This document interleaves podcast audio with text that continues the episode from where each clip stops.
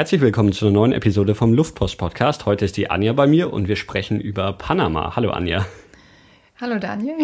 ähm, Panama. Ähm, ja, bisher, bisher, äh, wir haben gerade eben drüber gesprochen, so zu Mittelamerika hatte ich eigentlich gar nichts. Ich habe kurz nachgedacht, also Mexiko hatte ich, ähm, aber sonst irgendwie gar nichts. Das sind, sind irgendwie nicht so, so die klassischen Reiseländer, oder? Das wundert mich eigentlich, weil gerade Mittelamerika ähm, alles hat, was das Touristenherz begehrt. Ähm, Traumstrände, Karibik, ähm, Tauchen, Surfen, tolle Kolonialstädte. Also von daher mhm ähm, kann ich alle nur dazu auffordern, das auch zu machen. Und als ich da war, habe ich ähm, aber auch viele Touristen getroffen, sogar aus Deutschland. Also vielleicht sind das bloß die Faulpelze unter den Reisenden, die sich nicht so sehr dazu äußern. Ne? Vielleicht. Ähm, du bist richtige Mittelamerika-Expertin quasi. Du warst schon öfter dort. Ich war schon öfter dort. Ich liebe Lateinamerika, aber Mittelamerika halt besonders, weil es so klein und kompakt ist und man viel in kurzen Zeitabständen abfangen kann. Also es ist perfekt. Mhm. Und es ist nicht so weit weg oder nicht so teuer von Deutschland aus. Also für, ich glaube, 600 Euro bin ich nach Panama City geflogen, nach äh, Cancun schon mal für 600 mhm. Euro. Das ist ein unschlagbarer Preis. Ne? äh, du, du, hast gerade unterschieden zwischen Mittelamerika und La Lateinamerika. Also Lateinamerika ist quasi alles, wo man Spanisch oder auch Portugiesisch spricht, oder wie? Ähm, für mich schon und ich glaube auch geografisch okay. gehört Mittel- und Südamerika zusammen als Lateinamerika okay. und für mich auch. Ähm, aber natürlich sind natürlich, es ist ja so ein riesiger, riesiger Kontinent, da kann man nicht Panameños mit Chilenen vergleichen. Ja. Also das ist natürlich klar. Ähm, aber kulturell würde ich die schon zusammenfassen, wie ich auch Europa als mhm. ein Europa zusammenfassen würde, ja. Und äh, Mittelamerika ist dann alles, was, was, was eben so dazwischen ist, also südlich von von, gehört Mexiko schon dazu? Ja, ja. ja. Und Acht dann, Länder, Mexiko, ähm, Belize, Guatemala etc. bis nach Panama hin. Und in Panama ähm, hält sich das, äh, hält sich diese, diese geografische Lage auf, weil da gibt es einfach gar keinen Weg mehr. Da gibt es dieses Darien Gap, das ist der Regenwald, ähm, wo es wo es keine, wo es keine, ähm, äh, sorry, ich stottere gerade, willst du das machen? ähm, es gibt keine, ähm, keine, keine Straßen. Also du kannst denn nicht durch den Dschungel einfach äh, alleine durchgehen. Das ist super gefährlich. Also ich kann nicht von, von Panama nach, nach Kolumbien, nach genau. Kolumbien. Du kannst fliegen oder du kannst ähm, mit Booten rüberfahren. Und das machen auch wahnsinnig viele. Und das würde ich gerne nochmal irgendwann machen. Und zwar kann man denn von Panama City aus mit einem Auto ähm, Richtung Colon fahren, was so ein altes, vergammeltes Sch Fischerdörfchen ist. Und von dort fahren Segelboote. Und da fährt auch zum Beispiel ein deutsches Boot, das heißt die Stahlratte, äh, einmal im Monat hin und her. Es dauert fünf Tage, traumhaft schön, durch verschiedene Inseln und so weiter durch, bis nach Cartagena in Kolumbien.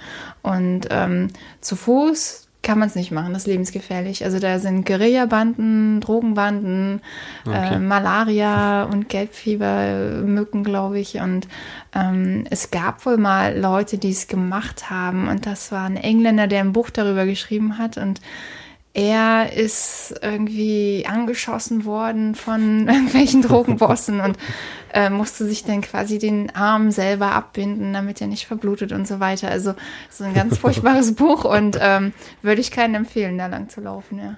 Ähm, muss ich irgendwelche Vorbereitungen treffen, wenn ich nach Panama will? Äh, so Visum oder irgendwelche Impfungen oder irgend sowas? Hast du da irgendwas gemacht? Ähm, Visum muss man nicht äh, in den gesamten lateinamerikanischen Ländern für Deutsche. Man fliegt einfach rein und kriegt einen Stempel in, in seinen Pass. Das ist ganz locker. Und Impfungen, natürlich die klassischen Impfungen, Typhus, hm. äh, mache ich immer Hepatitis. Ähm, und ansonsten nichts weiter. Also, äh, wenn man zum Arzt geht in Deutschland und Panama sagt, kann es sein, dass er sagt Malaria-Pillen, bin ich kein großer Fan von, ähm, weil man ja nie genau einstellen kann, was für eine Art Malaria denn tatsächlich irgendwann ausbricht. Das heißt, man nimmt eine Malaria-Pille, hat vielleicht schwere Nebenwirkungen, kriegt trotzdem Malaria. Und deswegen finde ich, okay. brauche ich das nicht unbedingt. Besonders wenn ich nur so kurz einen Monat oder so da bin. Ja. Mhm. Und es gibt auch in Panama wohl nur unten im Regenwald äh, Malaria, wurde mir gesagt. Okay, und da will man lieber nicht hin. Genau, genau.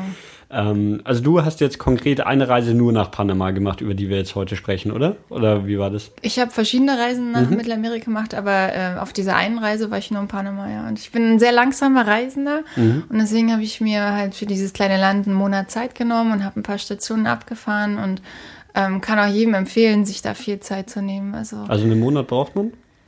Wenn man, ähm, wenn man so danach sagen will, so ja, ich habe Panama gesehen. Schon, ja. ja. Also meines Erachtens ja, halt um, um sich auch mal faul an den Strand zu legen, mhm. um tauchen zu gehen, um, um in den Dschungel zu fahren, wenn man das will. Ähm, vielleicht auch diese Segeltour nach Kolumbien zu machen, ähm, auf die San Blas-Inseln, da können wir noch drüber mhm. reden nachher. Ähm, da braucht man schon Zeit. Ne? Natürlich gibt es Leute, die auch in drei Tagen mhm. ähm, sich Sachen angucken, aber ich finde, das ist zu kurz. Mhm. Ich mag es lieber ein bisschen langsamer. Gibt es da direkt Flie Flüge von Deutschland aus oder fliegt man irgendwie über die USA oder sowas? Ähm, ich glaube nicht, dass es Direktflüge gibt, hm. vielleicht von Frankfurt, aber hm, als ich geguckt habe, gab es nichts. Und ich bin, ich habe den billigen Flug genommen für 600 Dollar, äh, 600 Euro, aber ich bin auch über ähm, Berlin, London, Miami, Panama City geflogen und es hat ewig gedauert und ja. ich habe fast auf beiden Wegen meinen mein, äh, Flug verpasst nach nach Panama äh, City über Miami, weil in den USA, das wusste ich gar nicht, ähm, musste man auf dem Flug sein Gepäck auschecken. Man musste quasi rausgehen aus dem Flughafen. Man musste sich den, den Einreisestempel der USA holen. Okay. Und in Miami, und ich, jedes, ich hasse diesen Flughafen in Miami, jedes Mal, wenn man dort ist, ist es total chaotisch, weil es gibt keine klaren Abgrenzungen, wo man hin sich stellen muss. Mhm. Und es scheinen irgendwie nur gefühlt fünf Beamte zu arbeiten. und, ähm, und von daher stand ich da jedes Mal zwei, drei Stunden in der Schlange und hatte irgendwie nur vier Stunden Aufenthalt und musste dem Beamten dann noch erklären, ja, ich ja, warum wollen Sie denn hier in die USA einreisen? Ich habe so mein, mein Flugticket gesagt, ich will doch gar nicht einreisen. Ich will, muss meinen Koffer holen und wieder einchecken und weiterfliegen. Und ähm, äh, hat sehr lange gedauert, aber ich glaube nicht, dass es Direktflüge mhm. gibt. Aber es wäre es mir vielleicht mittlerweile wert, mehr Geld zu zahlen für einen Direktflug, wenn es ihn gäbe. Weißt du, wie viele Stunden du dann so insgesamt unterwegs warst? Oder sogar Tage? Ich war bestimmt 20 Stunden unterwegs. Okay, das hat lange gedauert. Ich hatte auch lange Aufenthalt in, in, in London. Ja. Hm. Ähm, und dann nach Panama City, was die Hauptstadt ist, ja? Genau. Ähm, können wir irgendwie mal kurz so, so ein bisschen erklären, wie, wo Panama liegt, wie Panama so, so aussieht, also dass, dass man sich so, so ein bisschen, bisschen eine, eine, Orientierung finden kann. Also Panama ist ja schon relativ klein, oder? Mhm. Ähm, es ist ein sehr kleiner Schlauch in der Karibik ähm, zwischen Kolumbien und äh, Costa Rica. Und es gibt halt verschiedene Möglichkeiten. Man kann, wie gesagt, nicht äh, über den Landweg nach Kolumbien einreisen, man kann aber von Costa Rica aus rüber. Und das machen viele. Ähm, Gerade oben an der nördlichen, an der Karibikseite gibt es einen Übergang dessen Namen ich nicht weiß, aber das machen viele. Da kann man halt bis zur Grenze fahren mit dem Bus und dann läuft man zu Fuß über eine Brücke und das ist total ereignisreich für viele Backpacker. Und, also zwischen Costa Rica und Panama. Genau, okay. und da habe ich viele Fotos gesehen, das sieht richtig geil aus ähm, als Erfahrung und von dort kann man dann weiterfahren nach Bocas del Toro. Ähm, was eine Party-Destination ist, ähm, ganz viele kleine Inseln in der Karibik, ähm, wo ganz viele junge Leute abhängen. Ich war da auch äh, ein paar Tage. Mhm. Ähm, und hab da, äh, bin da tauchen gewesen und ähm, ja, die meisten Menschen kennen wahrscheinlich bloß den Panama-Kanal. Mhm. Im Panama. Das zeigt aber so ein bisschen, wie klein das Land ist, weil ähm, das fließt ja einmal, quasi der Kanal fließt ja einmal quer durch das Land von Norden nach Süden. Mhm. Und das sind, glaube ich, nur 60 Kilometer, wenn überhaupt. Also es ist sehr, sehr klein, mhm. das Land, ja. Ähm, ja, Panama-Kanal, Panama-Hüte, und vielleicht noch so Rum und Zigarren wird mir so für, hm. für die Region einfallen. Sehr guter ansonsten, Rum, ja, das stimmt. ansonsten ähm, habe ich ehrlich gesagt noch ziemlich wenig über Panama gehört. Hm. Ähm, also du, du bist in Panama City gelandet hm. und ähm, hast du schon irgendwie Hostels ausgesucht? Wusstest du, wo es hingehen soll oder erstmal quasi in Panama gestrandet und gesagt, so, jetzt, jetzt mal schauen, wo es lang geht? Na, ich hatte das große Glück, ich habe in, äh, ich habe einen Bekannten in Panama City, der hatte mich halt damals eingeladen ah, okay. und ähm, und dem gehört ein Hostel ähm, äh, in, der, in der neuen Stadt von Panama City und der hatte mich abgeholt und ähm, ist mit mir den gleich, an dem Abend gab es irgendwie ein Jazzfestival in der Stadt, in der Altstadt von mhm. Panama City, das nennt sich Casco Viejo. Ähm, wunderschöne alte Kolonialbauten, die zum Teil verfallen sind und irgendwie so ein kubanischen Havanna-Flair ausstrahlen, weil die mhm. halt so halb verfault sind, aber total schöne Innenhöfe haben und begrünt sind. Und da sind wir halt hingegangen. Aber da habe ich die ersten zwei Nächte übernachtet und war in guten Händen, weil sich ja jemand, der sich auskennt, um mich gekümmert hat, ja. Äh, wie, wie ist Panama City so? Ist es so, so eine, ist es eine Großstadt oder, oder kommt es irgendwie nicht so rüber? Und oder weißt du, wie, wie viele Einwohner es zum Beispiel hat? Ähm, das weiß ich nicht, aber es sind schon mehrere Millionen okay, also Einwohner. Also schon, ist schon eine große Stadt, ähm, zieht viele Leute an. Mhm. Und ich hatte auch immer das Gefühl, wo immer ich war in Panama, in den größeren Städten, dieses Land das ist ein Schwellenland. Da bewegt sich viel, da wird viel gebaut. Ähm, ist jetzt nicht unbedingt das die ärmste Stadt. So, wenn man nach Nicaragua, nach Managua fährt, das mhm. ist so ein furchtbares Moloch mit Dreck und Gestank. Und in Panama City hatte ich wirklich so viele Hochhäuser gebaut, viele Schnellstraßen. Ähm, und, und, und, man hat schon den Reichtum gesehen. Man muss dazu sagen, viele Amerikaner kaufen sich auch mittlerweile in Panama ein, weil es halt relativ hohen Standard bietet. Es mhm. ist schnell zu erreichen für die und ähm, ist schon ja, also es ist ein, eine große Stadt und, und wirklich ähm, auch schön. Ich war, ich war begeistert. Also wie gesagt, ich, ich habe da nicht groß diese Elendsviertel gesehen. Und mhm. um ehrlich zu sein, nirgends, wo ich war in Panama City, äh, in Panama, habe natürlich auch nicht jede Stadt gesehen. Mhm. Ich habe auch ähm, andere Dinge in den Highlands gesehen, Entschuldigung, wo mehr, ähm, wo, wo mehr Einheimische äh, leben, die noch zu den Ureinwohnern gehören und die haben halt größere Probleme mhm. mit der Armut, mit der Verelendung und so weiter. Aber in Panama City selber habe ich das gar nicht so gesehen, nur gemerkt, also es gibt viel zum Anschauen mhm. für Menschen, die sich für Geschichte interessieren, aber auch viel einfach Party äh, in, den, in, der, in der neuen Stadt, äh, Clubs und ähm, aufstrebende Kultur. Was heißt in der neuen Stadt? Gibt es auch eine alte? Ähm, ja, ich sage immer Neustadt, das ist so ein behindertes Deutsch. es gibt die Altstadt, das Casco Viejo. Ähm, da gibt es auch viele Hostels. Da mhm. ähm, gehen halt viele Reisende gerne hin. Mhm. Wäre ich wahrscheinlich auch hingegangen, hätte ich nicht mal einen Bekannten mhm. da gehabt, ähm, weil das einfach wahnsinnig viel Charme versprüht und mhm. ähm, diese alten spanischen Kolonialbauten hat. Ähm, in der neueren Stadt ähm, da gab es so verschiedene Namen für die, für die, ähm, für die Kieze. Ähm, mhm.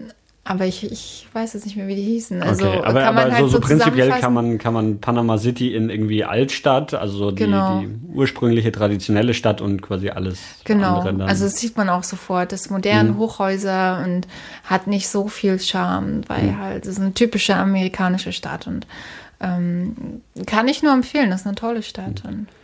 Ähm, ist der Verkehr so chaotisch, wie man es irgendwie jetzt aus Südamerika vielleicht äh, gewohnt ist? Gar nicht. Ähm, auch ganz anders als in, in, in, Nicaragua oder Honduras zum Beispiel. Also, es, hm. wie gesagt, ähm, da gibt es sogar ähm, einige Autobahnen mit Mautgebühren. Die Autobahnen sind recht leer und ähm, ich bin auch mit Bussen gefahren. Das war super easy. Ähm, es wurde gesagt, dann und dann ging's, geht's los und dann war ich da und dann ging es auch relativ um diese Uhrzeit mehr oder minder, más o menos, ging es dann auch los und ähm, dieser verrückte Verkehr wie in Guatemala mit den amerikanischen mhm. Chickenbussen und ähm, irgendwie 100 Mann in einen kleinen Bus gefecht und dazu noch, weiß ich nicht, ein Huhn, ähm, gab es gar nicht. Also ähm, habe ich nicht erlebt. Ich habe schon Chaos erlebt. Ich war nämlich in einer Zeit da, da haben sich die Einheimischen halt, ähm, die einheimischen Natureinwohner ähm, erhoben quasi. Irgendwie war da gerade, ähm, das war letztes Jahr, da war eine, äh, ähm, eine Wahl zu gewinnen und da sind wohl die Bedürfnisse der einheimischen Naturvölker ähm, überhaupt nicht gehört worden. Und mhm. die, das sind so, so eine äh, Naturvölker, die in den Bergen, in den mhm. äh, nahe Bukete leben. Das ist so im Nord, Westen des Landes mhm. und ähm, das sind Highlands und ähm, da bin ich im Bus, bin ich mit dem Bus gefahren. Das war jetzt so ein ganz normaler ähm, Bus, mit denen Einheimische fahren, auch ganz normal. Da saßen mhm. auch keine 50 Mann, sondern es war einfach wie in Deutschland eigentlich. Und dann war irgendwann Stopp. Ähm, hier wird demonstriert, blockiert und da waren Straßensperrungen. Die mhm. haben mit Steinen alles abgesperrt. Und da habe ich eine endlose Odyssee erlebt äh, über Straßenverkehr in Panama, weil da ging nichts mehr, obwohl mhm. es halt so schöne Straßen waren, ähm, weil alles abgesperrt war. Eine, ich glaube, Touristen saßen drei, vier Tage oh fest Gott. und zum Teil hat die Regierung den Touristen ausgeflogen von David bis nach Panama City und ähm, mein Bekannter in Panama City hat mir dann so Fotos gezeigt. Es sah aus wie ein Flüchtlingscamp, weil die Leute ja festsaßen in diesem kleinen Land und nicht, mhm. nicht wegkamen. Und er hatte irgendwie Leute in, in seinem Hostel im Eingangsbereich auf Matratzen schlafen lassen. Und, und ich bin halt damals, ich hatte das Glück, ich habe da so einen Amerikaner kennengelernt, der Spanisch konnte und ich bin mhm. mit dem dann ähm, per Taxi und per Anhalter. Ein Polizist hat uns mitgenommen. Wir sind mit einem Boot gefahren durch den Dschungel und dann raus aufs offene Meer. Und, und ich habe aber, ich war eine der ganz wenigen, die halt durch die Absperrung, weil, ich, weil wir über das Meer gefahren sind, ähm, noch als letzte so äh, mhm. vorbeikam und konnte dann halt weiterfahren. Ähm, und, und, und das zeigt halt schon ein bisschen da, dass es vielleicht wahrscheinlich nicht so durchorganisiert ist, wie man es jetzt von mhm. Deutschland erwartet. Aber ich glaube, das macht auch den Reiz aus, wenn man unterwegs mhm, ist. Klar. Aber es, also es ist jetzt nicht der Normalfall, sondern das war jetzt so Ausnahmezustand. Denke ich nicht, nee. Das war schon. Ähm, diese, diese Naturvölker oder die, die ähm, Leute da, sie, äh, sie leben die auch in Panama City und sieht man die so, so oder kann man das irgendwie überhaupt erkennen oder leben die dann wirklich nur, nur so ja, in, den, in den Highlands irgendwo draußen und das spielt eigentlich keine Rolle? Ähm, die unterscheiden sich schon physisch. Ähm, von, von den Weißen, mhm. in Anführungsstrichen Weißen Panamenios, weil es gibt ja auch eine Gemeinschaft, ähm, Amerikaner sind ähm, irgendwie vor 50 Jahren oder so darunter gekommen und ja auch dort geblieben, nicht sehr äh, nicht sehr gut angesehen, weil aufgrund der Geschichte. Ähm, aber ähm, es gibt halt diese Hochland- Indianer oder mhm. Einheimischen. Und dann gibt es auf den San Blas-Inseln, das sind die Inseln im Südosten zu Kolumbien hin, also mhm. auf der Karibikseite. Ähm, man sieht es schon, wie, also die sind zum Teil frappierend ärmer als mhm. ähm, mhm. die Weißen und ähm, leben auch noch oft in ihren, Region, in ihren Regionen, kommen aber gerade diese Kuna-Indianer aus den San Blas-Inseln, ähm, die farbenfrohe Gewänder tragen, ähm, wie man es halt oft auch in den Anden bei den, mhm. bei den Inka-Nachfahren sieht. Ähm, die kommen dann in die Stadt und verkaufen ihre Produkte. Ähm, was, was, haben die für Produkte? Die Kuna-Indianer ähm, von den San Blas-Inseln, die haben sogenannte Molas. Das sind bunt gewebte Tücher, ähm, die zusammengestickt sind. Ähm, die haben Ketten aus bunten Perlen, mhm. Ähm, Steine und sowas. Und das verkaufen die. Und interessanterweise ist das ein Matriarchat. Da hat die Frau das Sagen. Okay. Ähm, und diese Frauen sind auch unheimlich selbstbewusst ähm, im Vergleich zu anderen Naturvölkern, mhm. wo die halt nichts zu sagen haben als Frau. Und die kommen als Frau in die Stadt, in die große, weite Stadt und weit weg von der Heimat und verkaufen das halt selbstbewusst und kennen noch den Preis und lassen nicht auch unbedingt so sehr handeln, wie man das vielleicht aus anderen Ländern kennt, ja. Mhm. Okay. Äh, was ist denn überhaupt die Währung in Panama? Ähm, die haben äh, äh den Balboa, das ist ähm, die panamesische Währung. Mhm. Ähm, der ist aber, also ich habe den gar nicht, der ist nicht im Umlauf. Ich habe den okay. nicht einmal angefasst und ich habe mal, manchmal habe ich eine Münze gehabt. Ähm, aber ansonsten wird der US-Dollar genutzt. Ah, okay. Und ähm, ganz normal. Also, mhm. Okay. Ja. Ne? Ähm, so, und du bist dann auch, oder wollen wir erstmal bei Panama City bleiben oder direkt? direkt nee, wir können weitermachen. Ja, und ähm, weiß nicht, was, was gibt's denn in, in Panama City so? Was waren so die, die ersten Sachen, die du dann dir da angeschaut hast? Was, was ist so das Interessante an Panama City? Liegt es an der Küste oder im Inland? Panama City liegt an der Küste, mhm. ähm, hat jetzt nicht unbedingt so die schönsten Stadtstrände, also es zieht sich dann eher ins Innere. Ähm, aber um ehrlich zu sein, abgesehen von der Altstadt, habe ich mir nicht viel mhm. angesehen, weil ich halt so eine Surfschnitte bin und mich eher fürs Wasser interessiere mhm. und Wassersport und ich so schnell wie möglich aus der Stadt raus wollte. und ähm, habe halt äh, mir die Altstadt angesehen, habe ein bisschen gefeiert und getanzt und rumgetrunken. Und ähm, ja, und, und habe halt mit meinem Bekannten da wieder mhm. das Wiedersehen gefeiert und bin dann aber recht schnell ähm, weitergefahren. Und zwar habe ich da einen Bus, einen Nachtbus genommen nach Bocas del Toro, was äh, im Norden liegt, an der mhm. äußersten Grenze, ähm, an der Karibikgrenze, hin zu Costa Rica. Mhm. Und das ist eine Inselgruppe, ähm, die äh, wunderschön ist, die jetzt in den letzten Jahren sehr berühmt wurde, halt durch die ganzen Lateinamerikaner und Nordamerikaner, die dorthin kommen, um Party zu machen. Also mhm. das merkt man schon. Da habe ich mich fast mit meinen 32 Jahren schon nach Ruhe gesehen. ähm, aber es ist auch toll. Also ich bin tauchen gewesen. Mhm. Ich habe da meinen Advanced Dive Master, äh, Dive Kurs gemacht und ähm, war surfen. Ähm, da gibt es ein paar Wellen, die man absurfen kann. Das Interessante ist aber, dadurch, dass es sich ja um kleine Inseln handelt, kann man nicht einfach mit seinem Surfboard irgendwo hinfahren, äh, irgendwo hinpaddeln, sondern muss sich ähm, ein, ein klein, kleines Fischerboot nehmen oder ein Wassertaxi mhm. und lässt sich dann dahin fahren.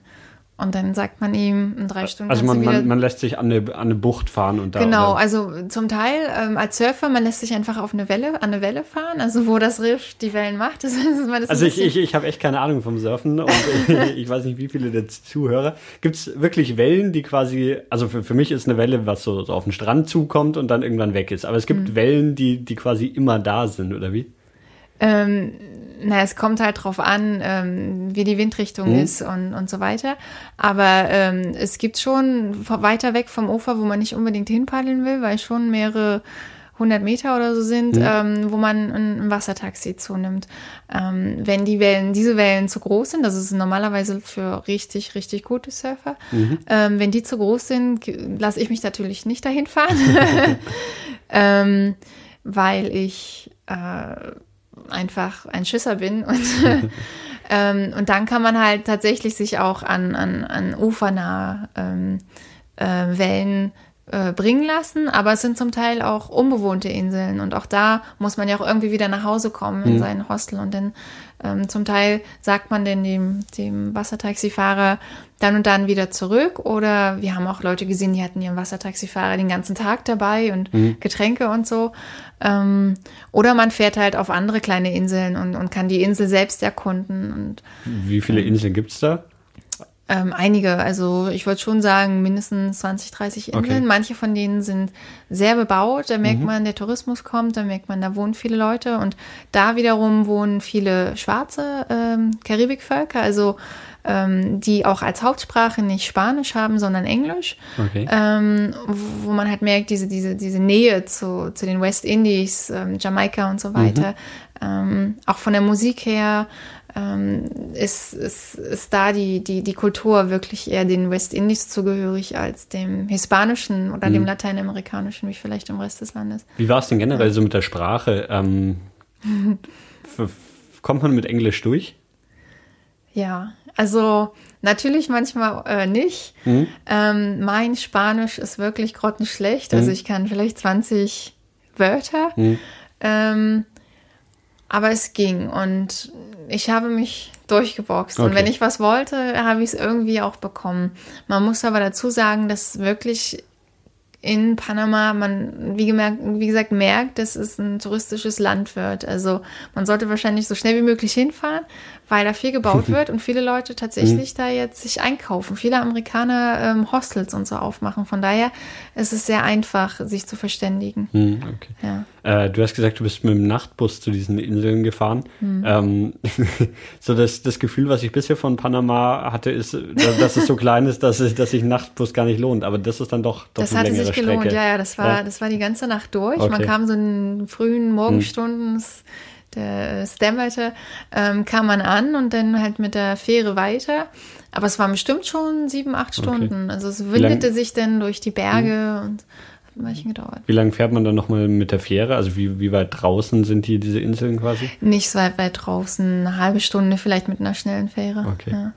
Und ähm, wie, wie, wie ist es, also dann, dann hast du ja zumindest schon mal äh, einiges vom Land, ja, es war zwar, zwar Nacht, aber zu, zumindest so, so ein bisschen, ist das ähm, Land, also da, da ähm, an der Grenze zu Costa Rica, ist es dann bergig?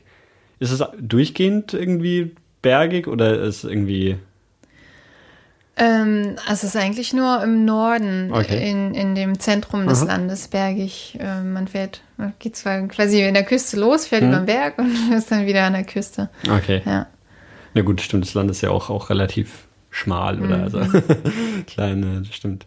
Okay. Ähm, äh, was oder wie, was versteht man da unter Berg? Also ist jetzt nur, nur so, so ein Hügel oder wirklich richtig, richtig hohe Berge? Es sind schon 800, 900 Meter. Okay, also. Ich komme ich komm ja aus dem Flachland und bei uns heißen Berge schon ab 100 Meter. Also es ja. ist schon definitiv viel höher okay. als das, ja. ja. Ähm, merkt man dann da schon, schon irgendwie einen, einen Unterschied, dass so, ja, ich weiß nicht, irgendwie an, ja, andere Luft, andere Vegetation, irgend sowas, das halt da. Ähm, ja, also es ist ja ein tropisches Land, das heißt, hm. ähm, die Luft steht da vor Luftfeuchtigkeit und, ähm, hm. und Hitze ähm, was ich sehr mag. Ich fühle mich da sehr wohl. Ähm, und in den Bergen ähm, wird es, ähm, je höher man kommt, ja. Ähm, schon kühler und trockener. Also es ist, viele empfinden das mhm. als angenehmer. Abends ist mir denn meistens sehr kalt. Mhm. Ähm, und äh, ja, viele mögen das, also mhm. diese, diese, diese Kühle. Ne? Wie, wie ist das denn generell von den Temperaturen her? Ganzjährig tropisch warm, also 30 Grad, hohe Luftfeuchtigkeit, okay. viel Regen. Und kein Unterschied jetzt irgendwie, ob ich im Januar oder im August hinfliege? Nee, nicht wirklich. Ganzjährig warm. das ist schon, schon, schon ganz gut. Ah ja, dann gibt es auch nicht so, so die, die eine Feriensaison, wo es komplett überlaufen ist wahrscheinlich, oder? Sondern so der, Na, der Tourismus verteilt sich so ein bisschen. Es verteilt sich. Hm. Ich würde einfach mal ähm, in die Waagschale schmeißen, dass wahrscheinlich in den ähm, in den Ferien der Amerikaner, mhm. viele Amerikaner hinfahren. Und ähm, dann gibt es ja noch die Regenzeit und die Trockenzeit. Und ich war äh, zu beiden Zeiten in Mittelamerika und zur Trockenzeit lohnt sich auf jeden Fall, weil es einfach weniger regnet. Man muss dazu sagen, kommt darauf an, wo man ist, so klein das Land ist. Als ich in Bocas del Toro war, das ist ja an der Karibikseite, hat es jeden Tag mehrere Stunden geregnet, aber okay. richtig dolle durchgejaucht. Und an der anderen Seite, an der Pazifikseite, hat es gar nicht geregnet. Und das war im Januar, Februar. Und dann war ich aber auch schon in der Hurricane-Saison unterwegs. Ähm, das ist im Sommer, in, unserer, in unserem Sommer. Mhm. Ähm, und auch da hat es ganz, ganz oft geregnet. Und natürlich waren auch Hurricanes da. Und, ähm, und wenn man da aber auch wieder höher fährt, da war ich dann in den Hochländern in Guatemala oder so, ähm, auch da wurde es wieder trockener und kälter. Ne? Also okay. Ähm, ich glaube, ich kriege auch oft Anfragen von Lesern, die mich fragen, wann ist die beste Reisezeit? Sollte mhm. ich, sollte ich an dem Monat und dem Monat fliegen? Und ich glaube, man sollte es einfach so machen, wie man es selber möchte und sich nicht mhm. jetzt davon abschrecken lassen, ähm, weil ich auch mal einen ganzen Sommer, ich war von Juni bis Oktober mal in Mittelamerika, kam auch mal ein Hurricane, aber ansonsten regnet es da sowieso einen Monat, äh, ein, eine Stunde am Tag mehr oder minder. Das habe ich mal im Geografieunterricht gelernt, dass es in den Tropen so ist. Ähm, und eine Stunde stört einen, glaube ich, nicht so sehr, weil es ja mhm. sowieso sehr feucht ist und warm. Okay. Ja. Ähm, ist die Auswirkung von den Hurricanes, also wenn, ich meine, was man hier von Hurricanes mitkriegt, sind halt immer nur die Hurricanes, die dann irgendwie ganze Ortschaften zerstören und mhm. sowas. Ähm, aber so, so wie du das jetzt gesagt hast, ist das ja da eher der Normalfall und dementsprechend äh, wird es dann auch nicht also ähm, ich glaube, ein Hurricane ist haben. immer, ein richtiger Hurricane ist, glaube ich, immer ein großes Problem. Hm. Ähm, äh, aber die sind ja daran gewöhnt, dass jedes Jahr um diese Zeit kommen hm. diese Stürme. Mehr, mehr, mehr, mal weniger schlimm, aber sie kommen auf jeden Fall. Und als ich dann damals da unterwegs war, hieß es oft, ähm, ja, es kommt, ähm, vielleicht sollte man denn nicht am Strand irgendwie übernachten. Und ich habe hm. auch mal eine Geschichte von irgendeinem so Backpacker äh, Pärchen, also es waren mehrere junge Leute, die haben mir dann erzählt, deren ganzen Ausrüstung ist weggeweht worden, weil die am Strand mhm. übernachtet haben. Und ähm, bei, bei mir war es damals so, dass man halt fest saß in, ähm, in der Stadt. Ähm, das war in Cancun, das war jetzt nicht die mhm. schönste Stadt, um festzusitzen, weil es gibt ja die tollen Hotels, aber mhm. ich hatte damals kein Geld und war, wollte sparsam sein und saß in irgendeinem so kleinen Hostel fest, was aber feste äh, ähm, feste Wände hatte. Mhm. Und da ging halt nichts mehr. Und man muss halt ähm, warten, bis der Sturm vorbei ist. Und danach waren irgendwie ein Meter hohe Wasserstände in allen Straßen. okay, also es ist schon. Also wirklich, dann konnte man im Bikini auf den Straßen rumlaufen, ja. Aber schon Normalität, weil es ja auch ähm, dazu zu gehören mhm. scheint. Aber es ist, äh, also man, man kann die auch so gut vorhersagen, dass, dass man jetzt nicht davon irgendwie überrascht wird, sondern auch, auch als Tourist mhm. bekommt man ja. mit, okay, heute Abend oder wann auch immer kommt, ja. Ja. kommt der Hurricane und dann ist man darauf vorbereitet. Ähm, du hast dann auf diesen Inseln auch gewohnt? Oder also gibt es da Hostels oder?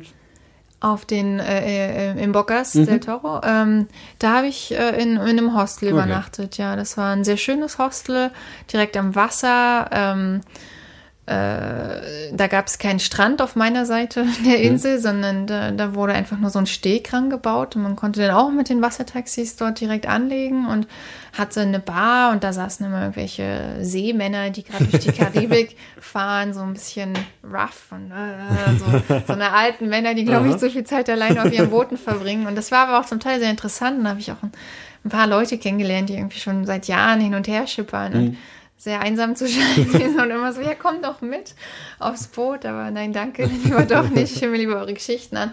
Aber es, ähm, es war schon schön. Man hatte eine Terrasse oben und Hängematten, also das ganze Hostelprogramm natürlich. ähm, ich weiß nicht mehr, wie teuer es war, aber es war vielleicht 10 Euro, was für mhm. viele Backpacker ja schon viel Geld ist, wenn man aus Asien kommt. Mhm. Ähm, aber ich glaube, für panamenische Verhältnisse mhm. ging das noch. Naja, gerade wenn, wenn man bedenkt, immer wenn, wenn in US-Dollar gezahlt wird, dann ist genau. es meistens nicht so günstig, genau. wie wenn man, wenn man ja. jetzt in irgendwelchen einheimischen ja. Währungen zahlt. Ähm, also das war dann, war dann so nach Panama City dein, dein zweiter Stopp. Genau. Hm. Und da hauptsächlich Baden, Surfen.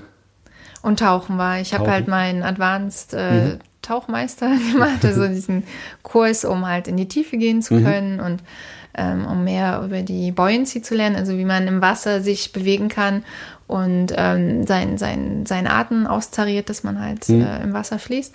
Ähm, das habe ich gemacht und das fand ich ganz toll, weil ich ja auch ähm, alleine gereist bin. Und für mich ist es dann irgendwie wichtig, Leute kennenzulernen. Und die lernt man mhm. dann im Hostel kennen, aber auch ähm, über solche Unternehmungen. Und das war, mhm. war sehr interessant, ja. Äh, was, was kann man da sehen, wenn man da taucht in der Region? Äh, in der Region lange nicht so viel wie auf der anderen Seite, wo ich nachher okay. noch gerne drüber erzählen mhm. will, weil das war der, das war der beste Tauchgang meines Lebens. Aber im Bockers leider nicht so viel. Okay. Ähm, da ist halt schön, es ist nicht so teuer, es ist recht günstig. Ähm, und man kann eine alte, eine alte Fähre sehen, die untergegangen ist. Okay. Und das ist, ich mag Wracks immer sehr. Es ist irgendwie sehr mhm. lustig, mhm. dann zu sehen, wie die Korallen und die Hummer und Krebse sich da ähm, sich das gemütlich machen. Ähm, aber ansonsten vielleicht ein paar Aale. Ähm, okay, eine jetzt, Seeschlange, wenn man Glück hat. Nicht, nicht sehr viel. Nicht so, so die, die findet Nemo Unterwasserwelt. Nein, nein, nein.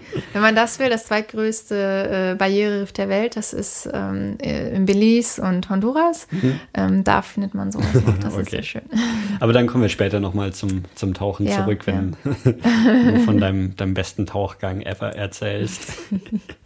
ähm, also wir, wir sind jetzt ganz äh, ganz nah an der kostarikanischen Grenze quasi schon, oder? Mhm. Und von, von da aus ging es dann wohin? Äh, von da aus bin ich denn, da war ich halt auf dieser furchtbar langen, zwei, drei Tage andauernden Reise unterwegs an den Pazifik, wieder über die Berge ähm, mhm. an den Pazifik. Ähm, da war ich zuerst eine Nacht in einem Hostel äh, bei irgendeinem so Mann, der hatte das nicht mehr vermietet, aber der hat es mir und diesem Amerikaner, den ich getroffen habe, ähm, gegeben, sein, seine Unterkunft, weil er halt gesehen hat, wir haben keinen nicht zum Schlafen und die Leute demonstrieren. Und dann war ich aber in Santa Catalina. Das ist ähm, halt am Pazifik gelegen. Das ist, war, war früher mal ein absoluter Geheimtipp für Surfer. Und mhm. ich glaube 2008 oder 2009 ist ähm, die Surf Pro Weltmeisterschaft. Ähm, der, der, der Surfer mhm. dorthin gekommen und hat so dieses Geheimnis rausgelassen, dass es ähm, eine ganz coole, ziemlich beständige Welle ist. Für Anfänger, für Fortgeschrittene, mhm. für Leute wie mich, die halt weder das eine noch das andere sind. Und, ähm, und das ist ein kleiner Traum. Also äh, man kommt in dieses Dorf an. Das besteht aus einer Straße, ähm, mhm. weiß ich nicht, mit 50 Häusern und das war's. Und von dort läuft man dann noch ein bisschen an den Strand und da stehen vielleicht zwei Häuser und ein, ein Camp war am Strand eingerichtet. Und da habe ich dann spontan entschlossen, ich, ich werde hier übernachten, ich werde eine Woche mich hier einnisten, in einem Zelt schlafen. Und da gab es dann auch Leute, die einfach nur in der Hängematte geschlafen haben. Die haben dann, weiß ich nicht, zwei Dollar für, für die zwei äh, Palmen gegeben. Und dann haben sie ihre Hängematten da auch gehabt. ähm, und das war ein Traum. Also da war ich mhm. jeden Tag ähm, jeden Tag surfen. ähm, war halt, hab direkt am Strand geschlafen, mhm. das Rauschen des Meeres und das ist ja für mich immer ein Traum und ähm, und da kann man halt direkt ins Wasser reingehen und surfen und die Leute, die besser sind, die lassen sich halt auch wieder rausfahren mhm. an so einen Point Break, ähm, da ist ein Riff weiter draußen und da knallen die Wellen auch ordentlich und da sind die guten Leute dann surfen gewesen und das das das war ein Traum, weil es halt so ruhig war. Mhm ähm, es gab kein Internet und gar nichts. Man musste dann halt immer wieder zurück ins Dorf laufen und dann gab es auch kein Licht. Und dann war das halt so eine kleine Gemeinschaft von ein paar Leuten, die da, die dort waren, ein paar Einheimische mhm. und ein paar ähm, Touristen. Und ähm, das hat mir super gut gefallen. Das fand ich sehr schön. Ähm, wenn man draußen schlafen kann, wird es nachts nicht kalt, oder? Weil es ist, also ich, äh, das hört man ja ab und zu so in der Sahara zum Beispiel, ja. dass es nachts so, so richtig, richtig kalt mhm. wird, das ist dann da nicht der Fall. Nein, gar nicht. Okay. Deswegen liebe ich die Truppen ja auch so. Ich habe nämlich in der Sahara auch super gefroren. Ich hatte einen Schlafsack und Decken und andere Leute hatten nicht mal einen Schlafsack. Hm. Ähm, aber in, ähm, äh, in solchen Ländern, und ich bin wirklich eine Frostbeule, aber in solchen Ländern hm. schlafe hm. auch ich nur mit einem kleinen, ähm, wie nennt sich denn sowas, so ein, so ein, so ein, ja, so ein Leinentuch. So halt genau, so ein Tuch. Mhm. Und ähm, mir ist nicht kalt, das, okay. ist, das ist der Hammer. ähm, was hattest du denn so, also du, du warst dann quasi Backpacken unterwegs, äh, was hattest du alles so dabei? Hattest du irgendwie Schlafsack dabei für ein Zelt nee. oder sowas? Nee. Nee, ich hatte auch kein Zelt dabei, das habe ich mir ausgeliehen. Hm? Ähm, Nee, also ich reise nicht so gerne mit viel Gepäck. Das mhm. heißt, ähm, ich habe immer ein Pario dabei. Das ist so mein Geheimtipp für, für alles Mögliche, weil das ist, äh, oder Sarong, ich weiß nicht, mehr. so, manche Leute kennen das als Was Sarong. Was ist das? Ich kenne es unter keinem der beiden, also, glaube ich. das ist so ein, ähm, so ein Tuch, was sich viele Frauen umbinden um die Hüften, mhm. damit die Hüften schlank okay. scheinen. Aber in manchen Ländern tragen das die Männer, so auf den Südseeinseln tragen das die Männer und man kann das auch, wenn man in, ähm, in einen Tempel geht in Asien oder mhm. auch hier in Europa okay. in eine Kirche, kann man sich das um seine mhm. Schultern binden, weil man ja nicht ähm, vielleicht schulterfrei reingehen soll. Oder man kann es zum Abtrocknen benutzen oder halt zum Zudecken. Das ist so, das ist der Hammer. Das, das nehme ich immer mit, ja. ähm, aber ansonsten halt auch nur Bikini und mhm. äh, so die normalen Sachen. Okay, also ja. man, man braucht ja auch nicht viel dann. Genau. ähm, was ich mich äh, vorhin mal gefragt habe, was, was isst man denn da so? Gibt es irgendwas Traditionelles, was, was man irgendwie an jeder Ecke kriegt oder sowas? Ja, und da bin ich ein ganz großer Fan von. Das nennt sich Tostones. Ähm, das sind gekochte, nee, frittierte Kochbananen. Ähm, okay dieses, also es gibt es, glaube ich, in ganz Mittelamerika und diese Kochbananen sind ziemlich groß, viel größer als die normalen Bananen und ähm, die schmecken unglaublich gut. Das ist sehr knusprig und süß und. Aber es ist schon, schon eher so, also ich kenne jetzt zum Beispiel so die, diese panierten Bananen, die, die es öfter so beim, beim Asiaten hier gibt mit Honig oder so. Also es ist schon so, so ein nee, süßes. Gericht. Ähm, nee, in Honig gewälzt und sowas gar nicht. Hm? Das sind einfach, weil die ja so dick sind, ähm, so in Scheiben geschnitten mhm. und dann frittiert. Das ist alles. Okay. Mehr wird damit nicht gemacht. Und okay. Ich bilde mir ein, es ist gesund, aber frittiert kann nie gesund sein. Und es schmeckt einfach lecker. Und ich habe das zu hm. jedem, zu jeder Mahlzeit immer so als Vorspeise genommen und ähm, super lecker. Und dann gibt es Gallo Pinto, das gibt es in ganz Mittelamerika.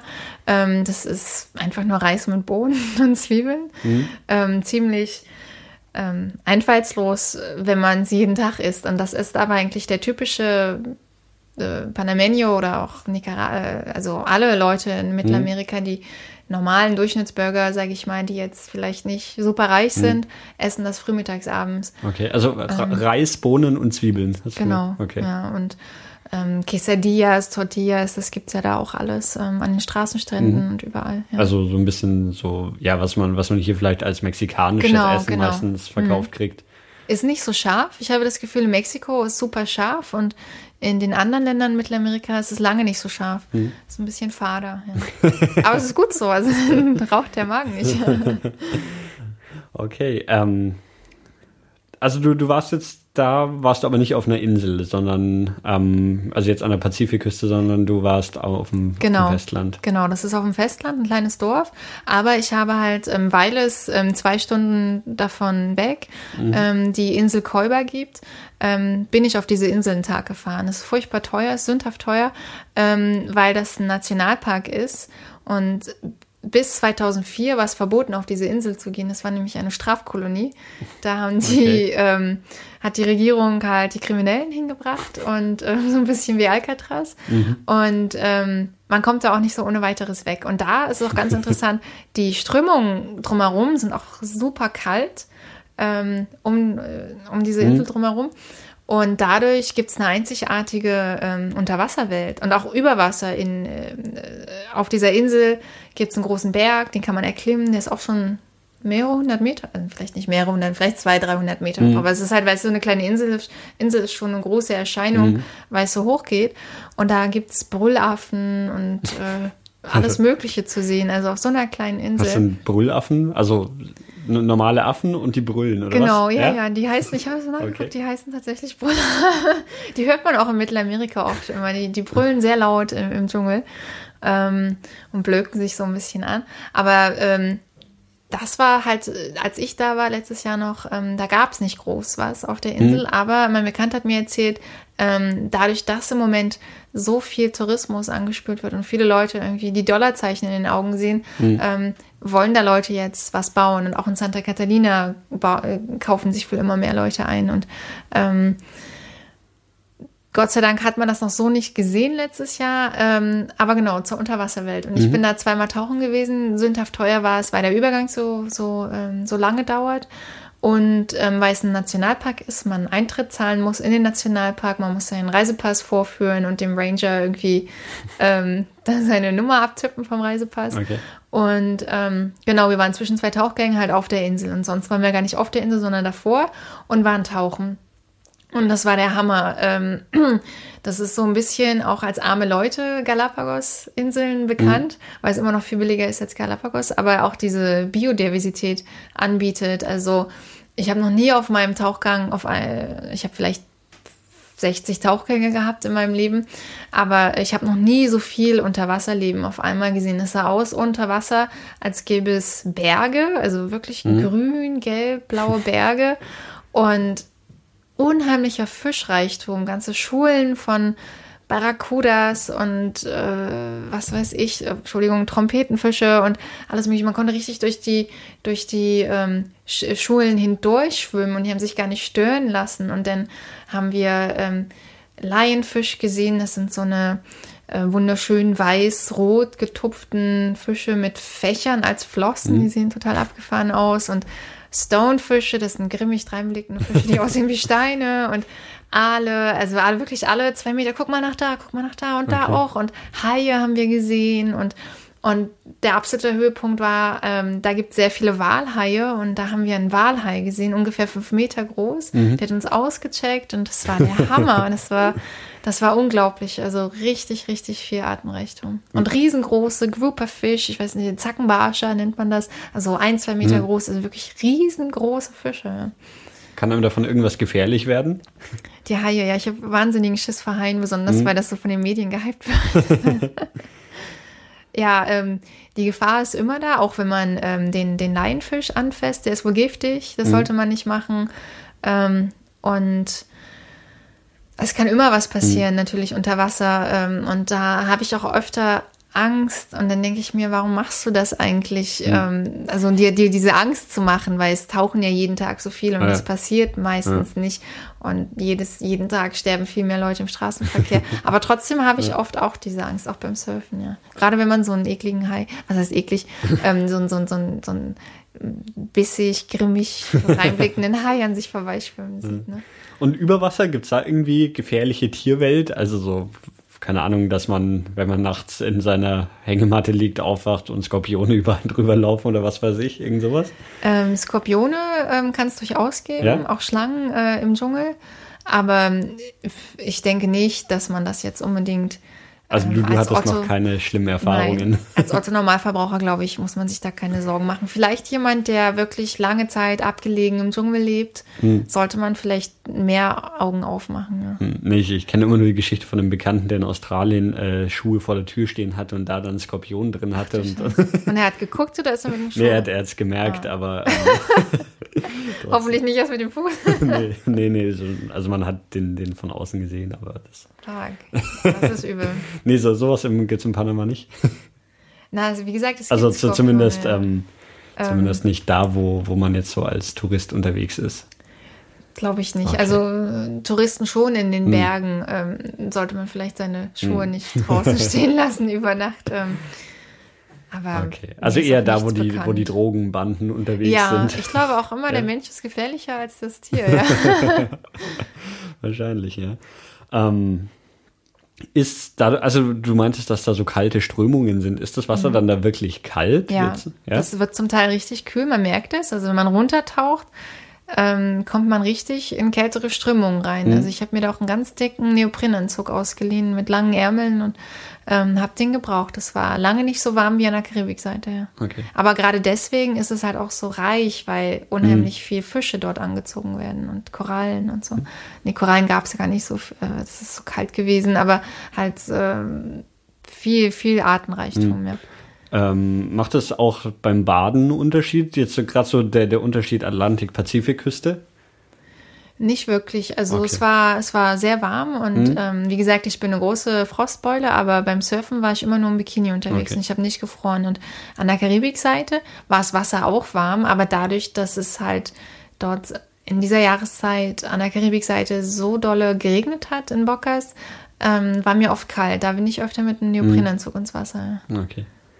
Ähm, so, äh, machen, gehen wir dann eine Reise weiter nach? Wo, wo war der nächste? Oder hast du dir überhaupt deine, deine Route so im Vorfeld überlegt gehabt oder bist du einfach so drauf losgereist?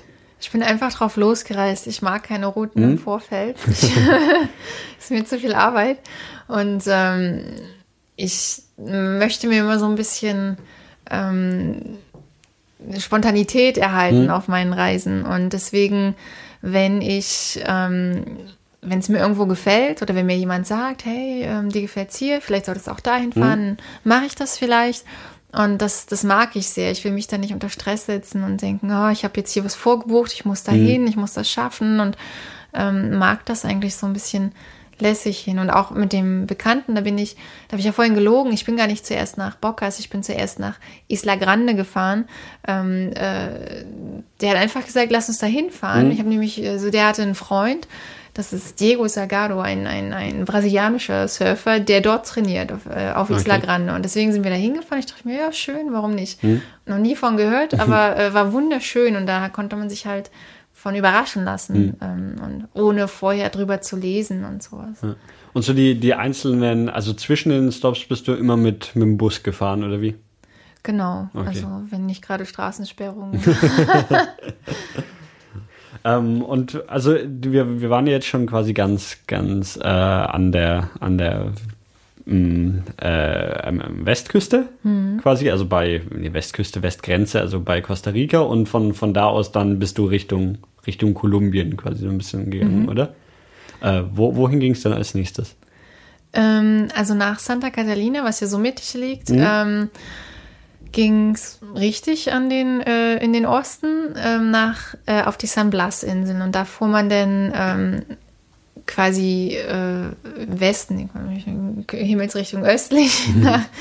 äh, mit dem Auto, mit so einem Jeep musste man das machen, weil irgendwann hörten die Straßen auf mhm. äh, und kam in das Kuna-Gebiet. Das Kuna-Gebiet ist ähm, als eines der ganz wenigen indigenen Regionen äh, ganz Lateinamerikas autonom die sind unabhängig vom, vom Land Panamas, mehr oder weniger. Also nicht, dass die jetzt noch mit ihrer eigenen Währung zahlen würden oder so. Also die haben auch den, okay. den Dollar, aber die sind so weit unabhängig, dass denen das Land gehört und das auch ihnen niemand wegnehmen kann. Da gibt es Gesetze, dass man da auch nicht einfach Firmen hinbauen kann oder ähm, Hotels oder mhm. irgendwelche Wohnungen, sondern die können machen, was sie wollen mit dem Land. Und, und das hat man auch gemerkt, man fuhr dann in den Dschungel rein und da war dann plötzlich keine Straße mehr. Und deswegen halt mit dem Jeep ging es weiter. Und der fährt und, dann einfach so durch, was ist da, Urwald? Oder? Ähm, ja, das war so eine ähm, so eine Lehmstraße, also mit ganz vielen Löchern und hoch und runter. Also da musste man wirklich früh mhm. nicht so viel gegessen haben. Und ich hatte die Nacht davor sehr viel rumgetrunken, das war nicht so lustig. ähm, und dann kam man halt irgendwann ähm, an, an, so eine Lichtung und da ähm, fing das Wasser an. Und da waren ein paar Kuna-Indianer, ähm, die standen da halt rum und haben eingeteilt, wer wohin kam. Das konnte man sich gar nicht so aussuchen. Man hat vorher ähm, also man kann nicht einfach sagen, ich fahre jetzt auf die San Blas-Inseln, das gefällt mir, sondern man muss eine Einladung erhalten, um auf die Inseln okay. zu kommen, um dort übernachten mhm. zu können. Natürlich als Segler kann man da auch mal mhm. rumsegeln. Ähm, und deswegen bezahlte man im Vorfeld halt Geld, um von diesen Leuten dorthin gebracht zu werden. Und dann würde man von den Kuna-Indianern empfangen. Und die haben dann so eingeteilt, der kommt auf die Insel und der kommt auf die Insel und die Anja kommt auf Tony's Islands. Und, und okay, aber das, das haben sie einfach so. Ja, und die sprechen kein Spanisch oder und, und, und, und, auch kein Englisch, die meisten. ähm, mein Eigentümer der Insel hatte Englisch Gott sei Dank gesprochen. Ähm, aber ähm, da konnte man gar nichts groß diskutieren. Ich habe noch versucht, auf eine andere Insel zu kommen, weil ich gehört hatte, die soll schöner sein, obwohl ich gar nichts über meine Insel wusste. Aber ich dachte mhm. mir, ja, versuchst du mal. Aber nein, das geht nicht. Deine Insel ist die Insel. Und, und, dann wurde man auf ein kleines Boot verfrachtet, so ein Longtail-Boot, wie man es auch aus Asien kennt, und mhm. ist dann dahin gefahren. Und, und das sind wunderschöne Inseln. Das ist wirklich ähm, das Paradies auf Erden. Ähm, da hat sich der liebe Gott besonders viel Mühe gegeben, so wenn man dieses Klischee bemühen darf, äh, wenn man halt auf traumhafte hm. kleine Inseln steht. Da gibt's hunderte von Inseln, die sich wie Perlen aneinander aufreihen in der Karibik. Das Wasser ist warm wie in einer Badewanne hm. zu Hause. Es ist azurblaues Wasser, strahlender Himmel, viel Wind. Die Inseln zum Teil, da gibt's eine Insel, die heißt Viagra-Insel. Ähm, die ist weiß ich, ist, die ist zwei Quadratmeter groß und hat eine Insel drauf, deswegen heißt sie Viagra-Insel. Und ähm, dann gibt es größere Inseln. Meine Insel konnte man innerhalb fünf Minuten einmal im Runden. Okay. Ähm, und, und da gibt es nichts, keine Elektrizität, gar nichts. Man hat in Hütten geschlafen, es gibt keinen Luxus. Mhm. Ähm, auf keiner Insel, egal wie viel Geld man gibt, weil halt dieser Verbot da ist. Aber ähm, wenn man Ruhe sucht, ähm, das absolute Paradies. Man kann halt keinen Wassersport machen. Es, man könnte Windsurfen, man müsste aber sein ganzes Equipment mitbringen. Ähm, aber ansonsten halt nur Palmen im Wind und Hängematten und man hat in, in, in Hütten geschlafen. Zu sechs war das bei uns. Mhm. Und äh, früh, mittags, abends, ich habe auch, ich reise auch nicht mit einer Uhr, ich hatte ein Handy, aber mhm. da guckt man ja nicht drauf. Und früh, mittags, abends hat dann ähm, unser Eigentümer, es war so ein junger Mann, namens Toni, Tony Silent. Ähm, und der hat mit so einer großen ähm, Muschel immer geblasen zum Frühstück, Mittag, Abendbrot. Und das war so der Tagesrhythmus. Aha. Das war der Hammer. Also wirklich Tiefenentspannung pur. Ja. ähm, und dann, aber die, also die Inseln müssen ja irgendwie versorgt werden, oder? Also es muss ja irgendwie Essen hingebracht werden. Muss alles, das, muss alles hingebracht okay, werden, ja. Also man, ähm, wir hatten, also ich habe dann Leute kennengelernt auf der Insel und das ist ja auch oft so wie in einem Ferienlager. Man mhm. verbrüdert sich dann ganz oft schnell und ja. das wird die kleine Familie für die Woche. Ähm, wir haben uns dann geärgert, dass wir kein persönliches Essen mitgebracht hatten, weil das, die Portionen waren irgendwie nicht ausreichend für mich. Es ist sehr viel, wenn man sich halt den ganzen Tag bewegt. Und es gab halt, wie gesagt, auch oft nur Reis und mhm. ein kleines Hühnchen vielleicht dazu oder so. Aber jetzt haben wir gedacht, oh, manche Leute hatten Süßigkeiten dabei. Und dann hat man immer so neidisch hingeguckt. Aber wie gesagt, es muss alles ähm, für teuer Geld mhm. dahin transportiert werden, ja. Deswegen ist der Spaß auch nicht so ganz günstig. Ich kann mich nicht mehr an die Preise erinnern, aber es waren bestimmt schon bestimmt 200, 300 Euro für die Woche. Okay. Was, was in Ordnung mhm. ist, finde ich dafür, aber für andere ist es vielleicht zu viel Geld, mhm. ja. Aber also wie, wie bucht man das, ähm, wenn, wenn du sagst, man, man geht da hin und wird dann eingeteilt quasi, welche, mhm. auf welche Insel man, man kommt, wo, also kann ich, buche ich das trotzdem irgendwo in, in einem hm. Reisebüro oder bei, ja, bei, das ja? ist ähm, total abgefahren, weil das diese, diese Verbindung zwischen moderner und hm. neuer Geschichte ist. Ähm, ich hatte auch äh, gedacht, ja, wie macht man das? Ähm, weil es ist ja schon irgendwie voll touristisch, wenn man das in einem Reisebüro mhm. buchen kann. Und wie macht man das, dass diese Geschichte dennoch weitergehalten wird? Ähm, aber es ist tatsächlich so, meine Reise hatte mein Bekannter in seinem Hostel gebucht für mich.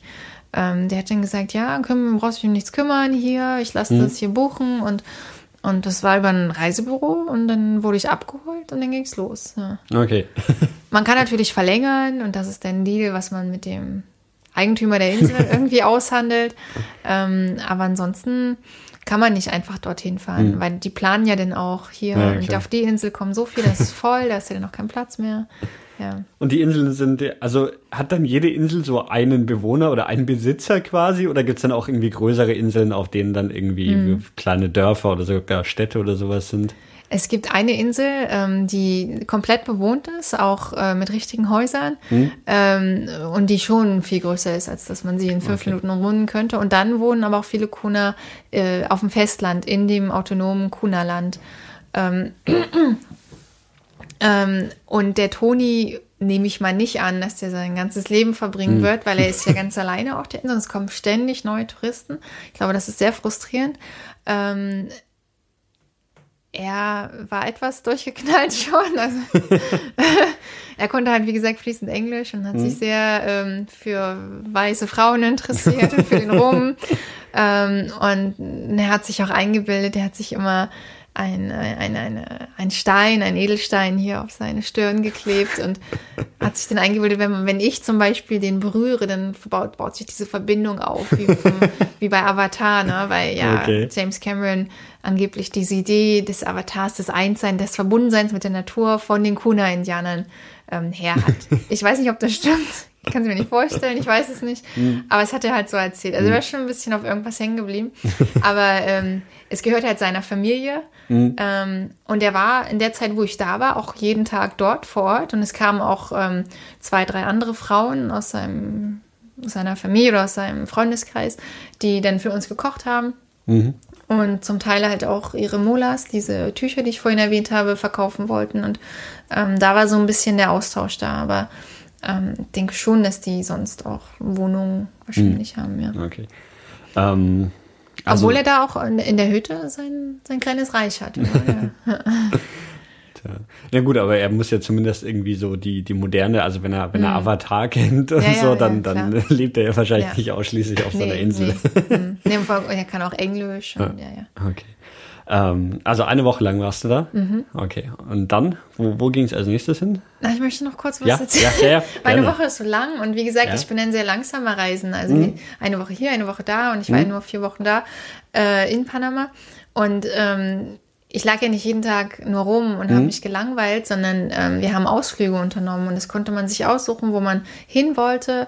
Die meisten Leute hatten halt keine, kein Interesse, mhm. aber wenn man dem Toni gesagt hat, hey, ich möchte was über deine Kultur kennenlernen mhm. oder so, dann hat er sich schon Mühe gegeben und dann ist er mit uns und drei, genau, wir waren zu viert. Ähm, äh, vier Touristen, er und noch jemand anderes, sind wir ans Festland gefahren, in den Dschungel und sind da so stundenlang die Berge hochgeklettert zum mhm. Wasserfall, ähm, was wunderschönes, äh, schön gewesen ist, weil wir dann ähm, halt total nass geschwitzt waren und heiß und dann ist man in diese kalten Fluten gesprungen und haben Fotos von uns gemacht, wie man da so runterspringt, weil es eigentlich nur so ein, so ein Pool war, so ein ganz langer Pool, vielleicht fünf Meter musste man da springen und dann kam erst das Wasser und das sah halt aus, als ob man mhm. durch eine Röhre springt. Und, Krass. Und, ähm, und da gab es dann auch Wildlife zu sehen. Wir haben, ähm, er meinte, es gibt sogar wohl Panther und er hätte wohl mal als Jugendlicher einen Panther erlegt. Aber wir haben halt nur ähm, einen einen roten Frosch gesehen, was ich auch ziemlich interessant war. Ich habe noch nie einen mhm. roten Frosch gesehen. Wahrscheinlich auch giftig, oder? Wahrscheinlich. Aber wir haben ihn anfassen dürfen. Okay, ne? Ja, und, und Raupen und Insekten. Das hat er uns alles gezeigt mhm. und Vögel. Und das war schon sehr interessant. Also ähm, hat mich sehr interessiert. Ich mag sowas sehr in der mhm. Natur sein und ähm, auch so ein bisschen sich vielleicht schmutzig machen, sich verausgaben. Und dann hat man als großes Ziel den Wasserfall. Und dann waren wir auch einen Tag, ähm, sind wir so rumgefahren und haben uns die Inseln angeguckt und waren auf einer Insel, die Starfish Island. Ähm, es war nicht mal eine richtige Insel, es war eigentlich mehr so eine Sandbank mitten im Wasser und da lagen zig, also wirklich hunderte von äh, Seesternen herum. Okay. Rote Seesterne, auch Skelette ähm, und wirklich große, was sind das, 40 Zentimeter, 50 Zentimeter hm. große, dicke, fettgefressene Seesterne. und, und da durften wir dann halt auch schnorcheln und haben uns das angeguckt und das war wahnsinnig interessant. Aber die, also die sind im Wasser, die Seesterne, oder? Die waren am, im Wasser. Am Grund, Im Wasser, oder es waren vielleicht. Schwimmen die? Das war halt wie eine Sandbank. Das war, man konnte sogar stehen, mhm. zum Teil bis zum Knien oder bis zu den Hüften und musste bloß den Kopf ins Wasser halten und hat es dann schon gesehen, ohne dass man groß schnorcheln musste. Okay. Aber also liegen, liegen die am Meeresgrund oder genau. können, können die auch schwimmen? Ich habe noch nie so einen Seestern irgendwie lebend gesehen oder generell, glaube ich, noch nie. Ich habe noch nie einen Seestern gesehen, der sich irgendwie bewegt hat, ja. außer äh, in Griechenland. Der war in irgendwas einge woben und hat versucht, okay. sich mit allen, mit allen Gliedmaßen da rauszuwimmen. Aber ansonsten liegen die immer ziemlich. Okay, die liegen einfach so am ja. Meeresgrund und. Sieht aus wie toter Stein oder so, ja. Okay. Hm. Hast du sie auch angefasst? Eigentlich darf man sie nicht anfassen. Aber ja, ich bin schuldig. Ich habe sie angefasst und ich habe für ein Foto gepostet und habe sogar ein einen Seestern ähm, aus seiner natürlichen Umgebung entwendet und habe dafür gepostet und ihn dann wieder zurückgepackt. Okay, Aber ich okay. hoffe, er hat dann nicht traumatisch irgendwie danach gestorben. Ähm, also da macht man dann so Ausflüge, auch, auch zu anderen Inseln, wo quasi die, die anderen Leute eingeteilt wurden. also dass man sich so zwischen den Inseln besuchen kann, oder? Ja, ja, haben ja? wir auch gemacht.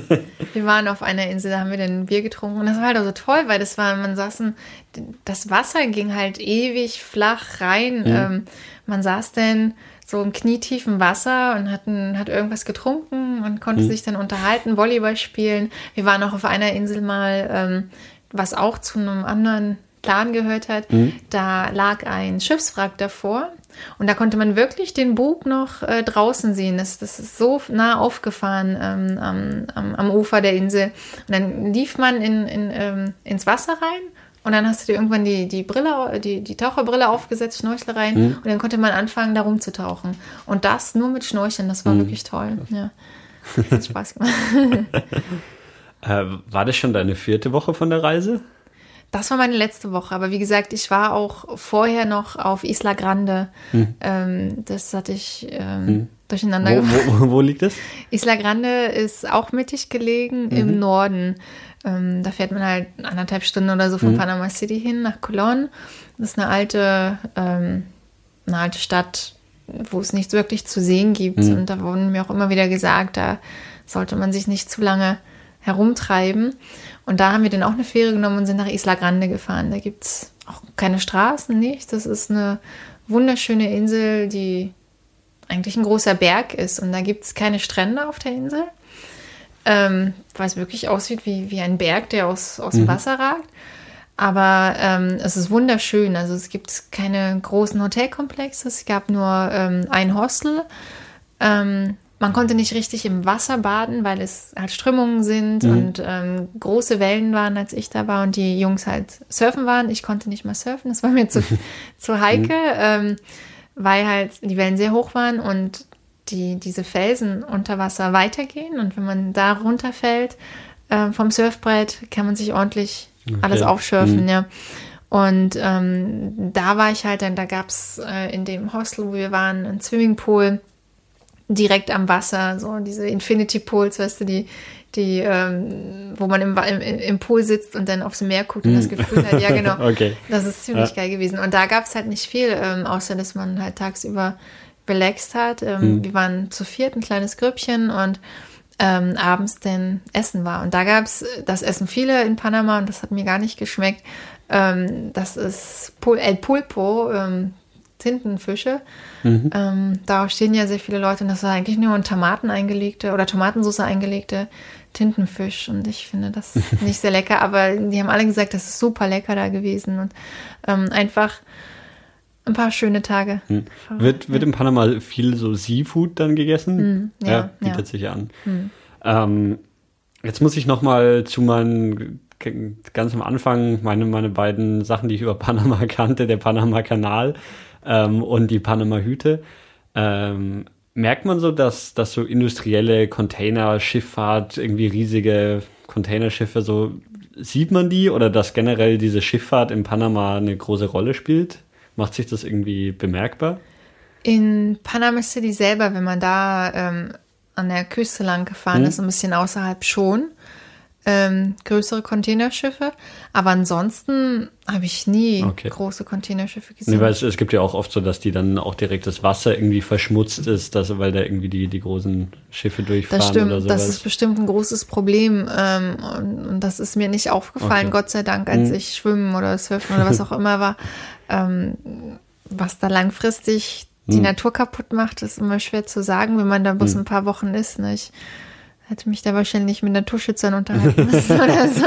Ja, weil also es ist jetzt nicht so, dass einem als Tourist schon irgendwie auffällig. Aus, Nein. Auswirkungen Nein. irgendwie davon auffallen. Und das ist ja das Gute. Ähm, es werden viele Naturschutzgebiete ausgerufen. Diese Insel La Coiba ähm, seit 2004 Naturschutzgebiet und bis 2004 ja als Strafkolonie missbraucht worden quasi, ähm, ist ja schon ein gutes Zeichen, dass es anerkannt wird.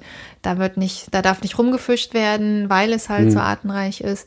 Und es gibt ähm, noch ganz viele andere Nationalparks und das finde ich immer eine gute Idee, ja. Und die andere Sache, die Panama-Hüte, sind die nur dafür da, um an Touristen verkauft zu werden? Ja. Also ausschließlich. Und also der trägt kein, kein Einheimischer, sondern wenn man jemanden mit Panama-Hut sieht, dann, dann weiß man schon, okay, das ist ein Tourist, den Ich finde die aber auch so. Ich hätte mir fast auch einen gekauft. Ich finde die schick. ich finde die schick. Die sind recht teuer. Mhm. Ähm, was man sieht, nicht die normalen, äh, das sind ja so eine weißen, elegant aussehenden Hüte, Genau, ne? Ähm, was die einheimischen oder die indigenen Völker in, in den Hochländern getragen haben, waren einfach ganz normale Cowboyhüte. Aber nicht diese amerikanischen Cowboyhüte, sondern eher von den Gauchos, die so ein bisschen höher sind ähm, und eine breite Krempe haben und die nicht nach oben gebeugt äh, ge geknickt wird, sondern einfach nur so ein breiter Sonnenschutz. Das Okay. haben die Indigenen mehr getragen. Ne? Okay. ähm, haben wir zu Panama noch was vergessen? Was, was, irgendwas Wichtiges, wo du sagst, das muss jeder über Panama wissen? Oder Nee, ist eigentlich ähm, mein Resümee nur. ähm, ist ein super schönes Land, äh, wunderschöne Landschaften, freundliche Menschen. Auch für Leute, die kein Spanisch sprechen, unbedingt empfehlenswert, weil in vielen Orten halt auch Spanisch deren Fremdsprache ist und sie Englisch sprechen oder halt äh, einheimische Sprachen, indigene Sprachen wie die Kuna. Ähm, und halt auch Geschichte, wenn man sich dafür interessiert. Ähm, spanische Geschichte, dann aber auch vorher die, die Natureinvölker, äh, Naturvölker und das ist sehr interessant, sehr spannend. Hm. Und du hast es ja auch mal, also das war jetzt eine, eher eine ausschließliche Panama-Reise, Mhm. aber so, so quasi eine Mittelamerika-Reise, wo man irgendwie einmal von, von Norden nach Süden durchgeht, ha- hast du auch schon mal gemacht. Habe Mhm. ich auch schon gemacht, ja. Und wie, Ja. wie lange warst du da unterwegs? Da war ich vier Monate Okay, unterwegs, ja. aber das braucht man dann wahrscheinlich auch, oder? Ja, und selbst vier Monate ist nicht lang genug gewesen, ja. Also je mehr Zeit, desto besser, ja. Äh, na gut, dann zum Abschluss. Du hast äh, zweimal, glaube ich, erwähnt, ähm, dass, dass du äh, Blogartikel darüber geschrieben hast. Wo kann man die denn finden? Das kann man auf meinem Reiseblog finden, happybackpacker.de. Genau, ich habe ich hab auch schon drauf geschaut, es gibt auch ganz viele Fotos aus Panama, wo man, Ja, man den Tony auf seiner Insel sehen Genau, kann, unter wo er anderem. an seine Muscheln bläst, ja. Und ganz, ganz viele tolle Fotos. Genau. Ja, dann bedanke ich mich bei dir und sage Ja, vielen Dank dir. Tschüss und bis zum nächsten Mal.